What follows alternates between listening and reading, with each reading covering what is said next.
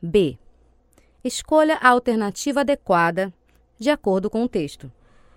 No Brasil, as grandes chuvas de verão geralmente A. Acabam no final do mês de março. a cidade de Guacira ficou ilhada, isto é, C. A cidade ficou isolada por causa das águas e da ponte que desabou. porque o rio transbordou, C. As estradas que vão até Guacira ficaram congestionadas. Guacira, B. É uma cidade que fornece verduras e legumes para a região.